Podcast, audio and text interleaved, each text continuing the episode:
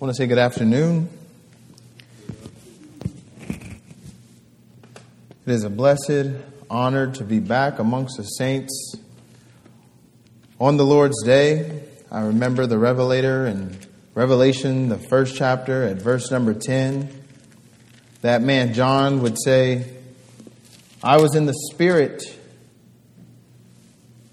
on the Lord's day, and I heard behind me a great voice as of a trumpet, saying, I am Alpha and Omega, the first and the last. And what you see is write in a book and send it to the seven churches which are in Asia. He then goes forth to list all the churches. But John, being in the Spirit on the Lord's day, as he was exiled to that Isle of Patmos, not having the opportunity to meet with the saints, I think about what blessing we have as to be able to meet on the Lord's day.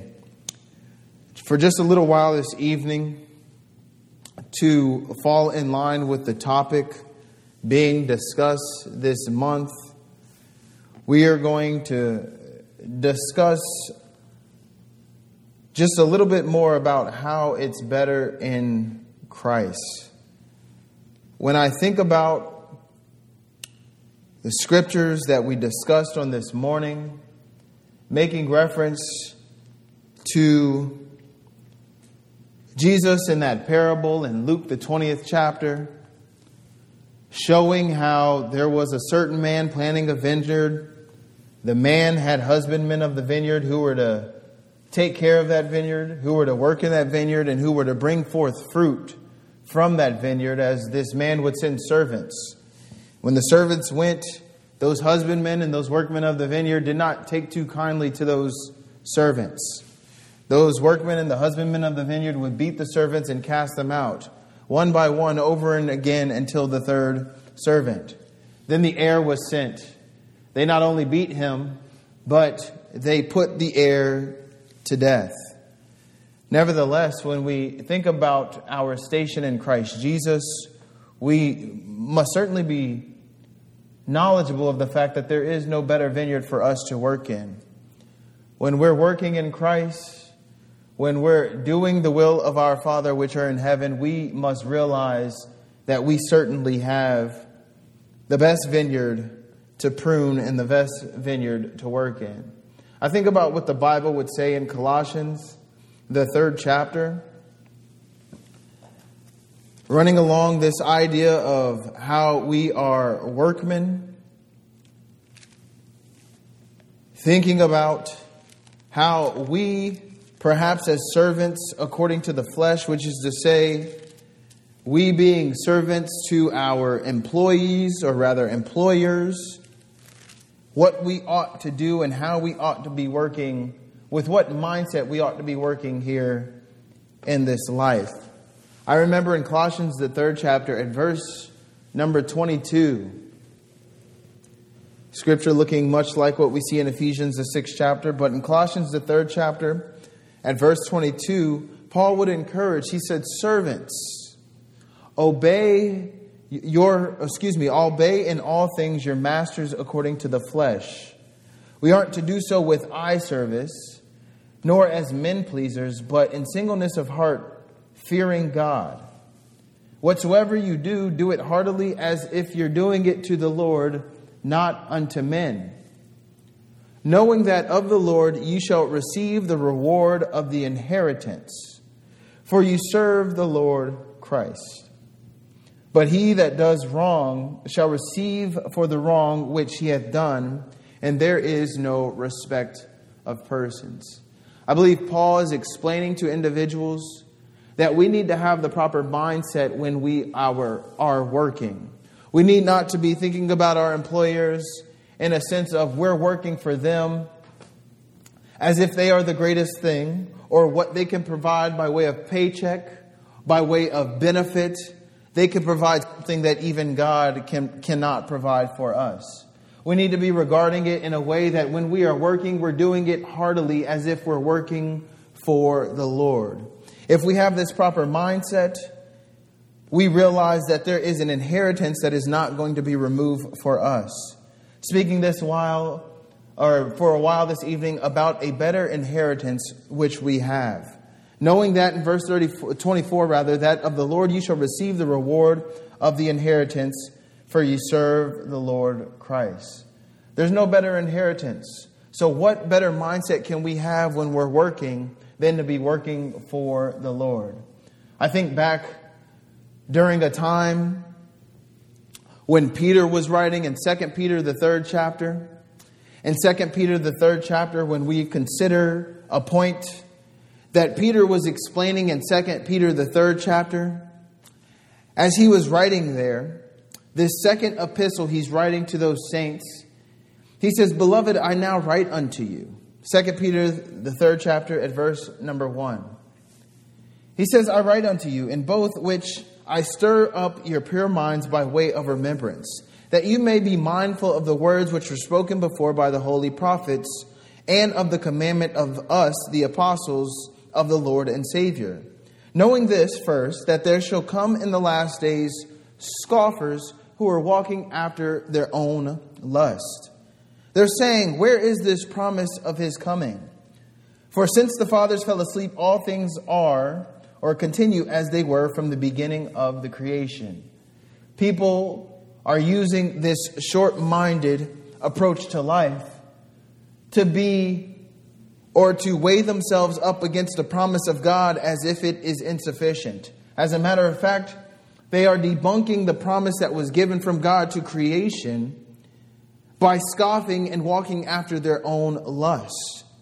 They aren't patient and they aren't doing things heartily as if they are unto the Lord. For that reason, they're walking according their own, to their own lusts, and they're scoffing at individuals still abiding in the faith, saying, Where is this promise?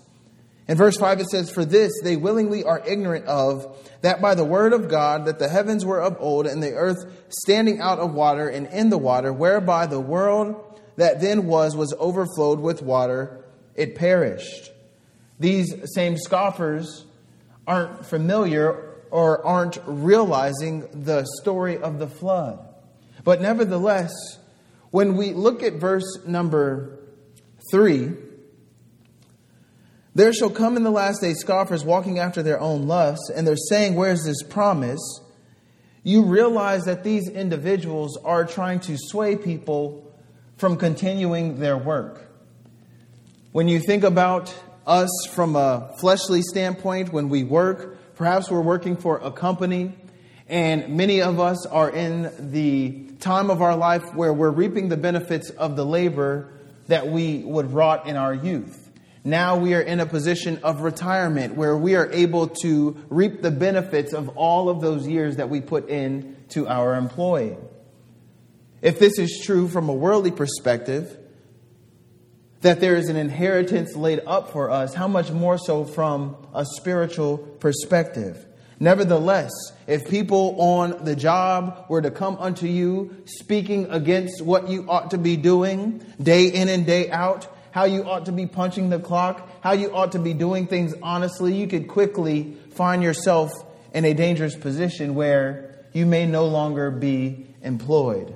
We need not to heed the scoffers. When I think about these scoffers in 2 Peter, the third chapter, at verse number 3 and 4, I think about those sons of Korah. Do you remember the scriptures and what they said during a time where the children were in the wilderness? I'm thinking all the way back to the book of Numbers, the 16th chapter. In the book of Numbers, the 16th chapter, you may remember those sons of Korah who would lift up themselves against that man Moses.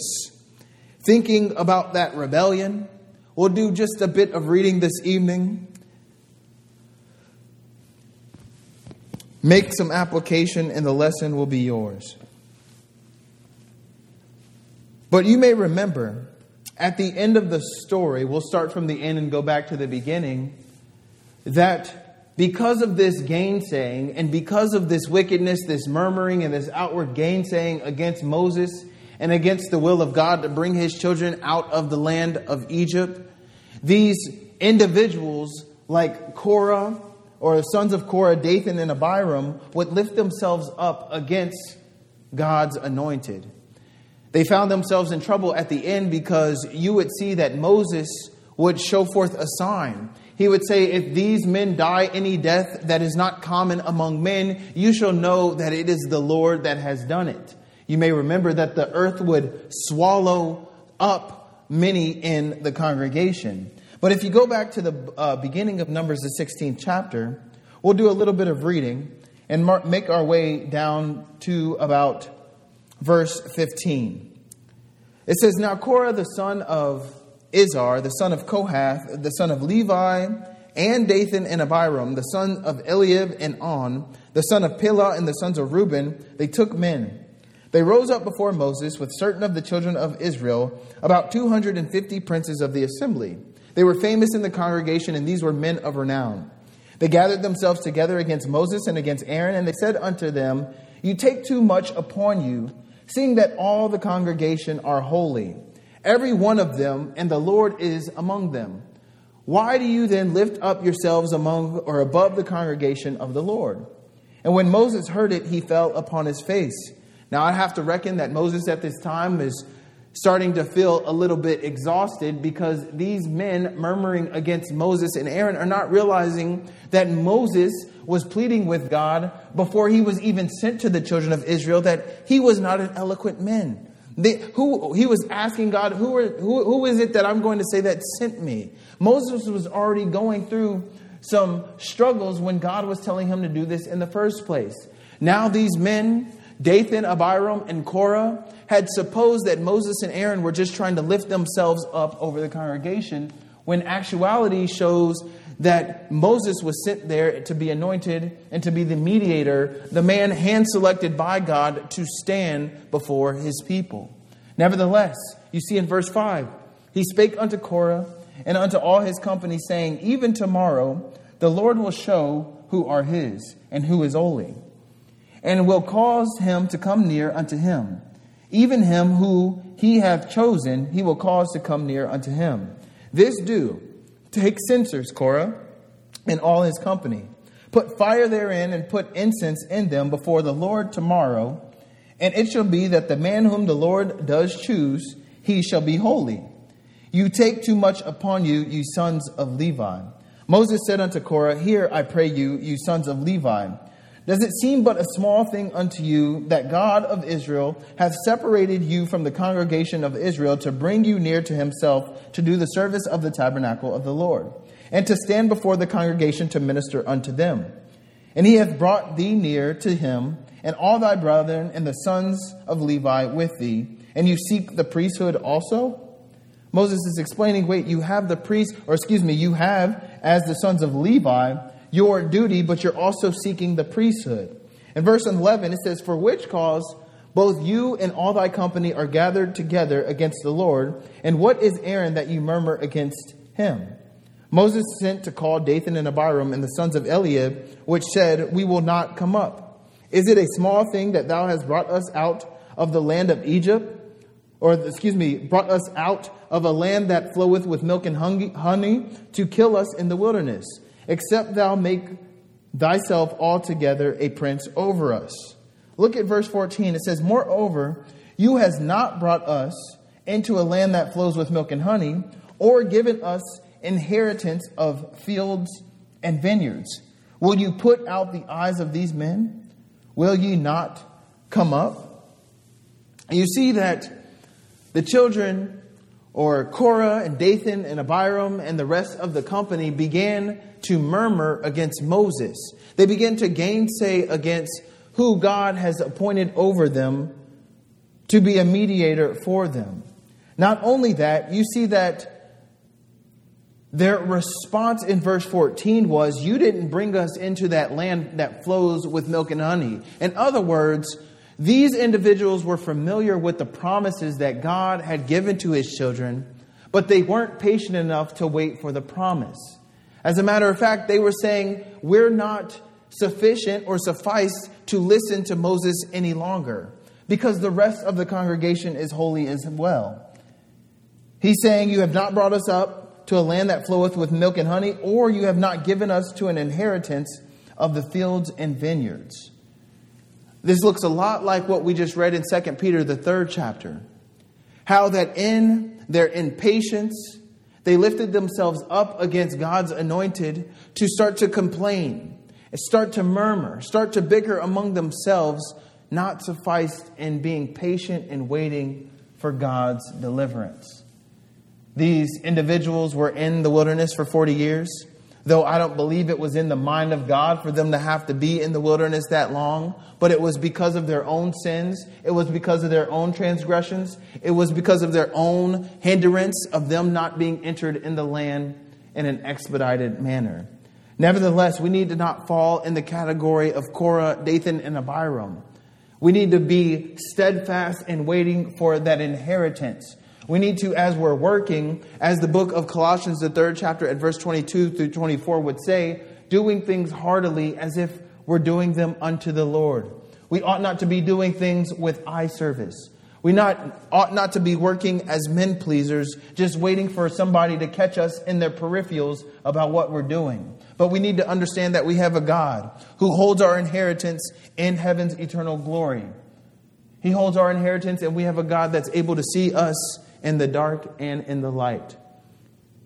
We need not to be like the scoffers who are turning away from the promise. We need not to be like Dathan and Abiram and the sons of Korah and Korah and company, murmuring against God's anointed, murmuring against those possessions, that inheritance that God ultimately said that He would give.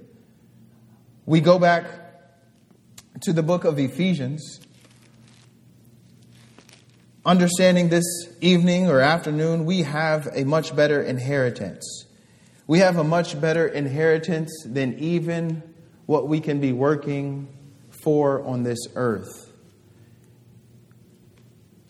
It may be true, according to 2 Corinthians, the 12th chapter, at about verse 14, that it's the parents that ought to lay up for the children. It may be true that when mom and dad go on they would leave behind an inheritance for the children. It may be true, whether it's acreage, a trust, a bank account, or whatever it may be, that those things will be laid up for the children, but that cannot amount to what glory we have in the world to come. In the book of Ephesians, as we hasten to a conclusion, in the book of Ephesians, the first chapter, we discussed this inheritance for a short while this morning as we concluded. But Paul is very much vested in the Christian understanding. As he discussed this inheritance in verse 11, this inheritance being predestinated or predestined according to the purpose of him who worketh all things after the counsel of his own will. This is God that has given us this inheritance. He says that we should be the praise of his glory who first trusted in Christ. But as we drop down, as we drop down in verse 15, it says, Wherefore I also, after I heard of your faith in the Lord Jesus and the love unto all the saints, I cease not to give thanks for you, making mention of you in my prayers. Ephesians, the first chapter, verse 17 says that the God of our Lord Jesus Christ, the Father of glory, may give unto you the spirit of wisdom and revelation in the knowledge of him. Verse 18, I said it before that Paul was interested in our understanding. He says that the eyes of your understanding being enlightened, that you may know what is the hope of his calling and the riches of the glory of his inheritance in the saints. There's riches of glory in our inheritance, which belongs to the saints. We need never to lose sight of that. There is no better riches, there is no better inheritance that we could ever attain in this life. It is true that we may get an inheritance according to what our fathers leave before us. Nevertheless, that can't amount to what God, the Father of lights, has laid up for us says in verse 19, And what is the exceeding greatness of his power to usward, who believe according to the working of his mighty power? He wrought this power in Christ when he raised him from the dead and set him at the right hand of the heavenly places, far above all principality and power, might and dominion, and every name that is named, not only in this world, but also in the world which is to come.